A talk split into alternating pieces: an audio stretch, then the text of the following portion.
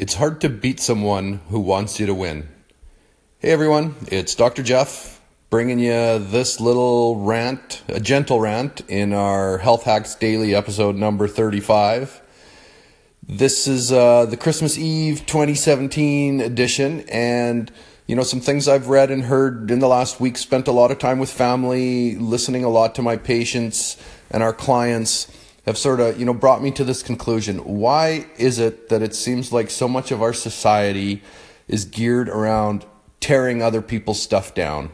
You know, an example is how do you build the biggest building in town or how do you have the biggest building in town?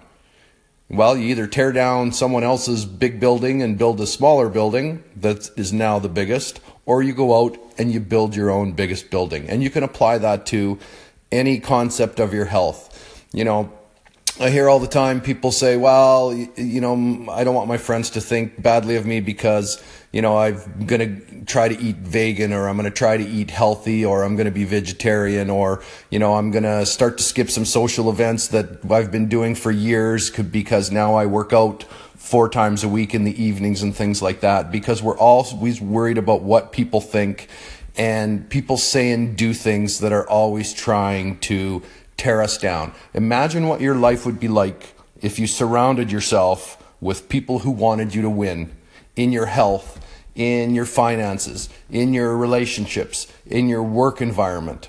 Always people that were there that to lift you up and help you win.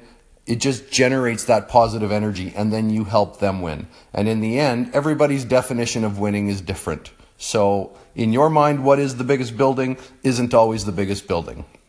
So going into this, you know, Christmas Eve, holiday season, and the new year, let's really think about that. How can you beat someone who really wants you to win? Surround yourself with those kinds of people. That's it for now. Happy Christmas Eve 2017, and we'll talk to you in the next episode. Bye for now.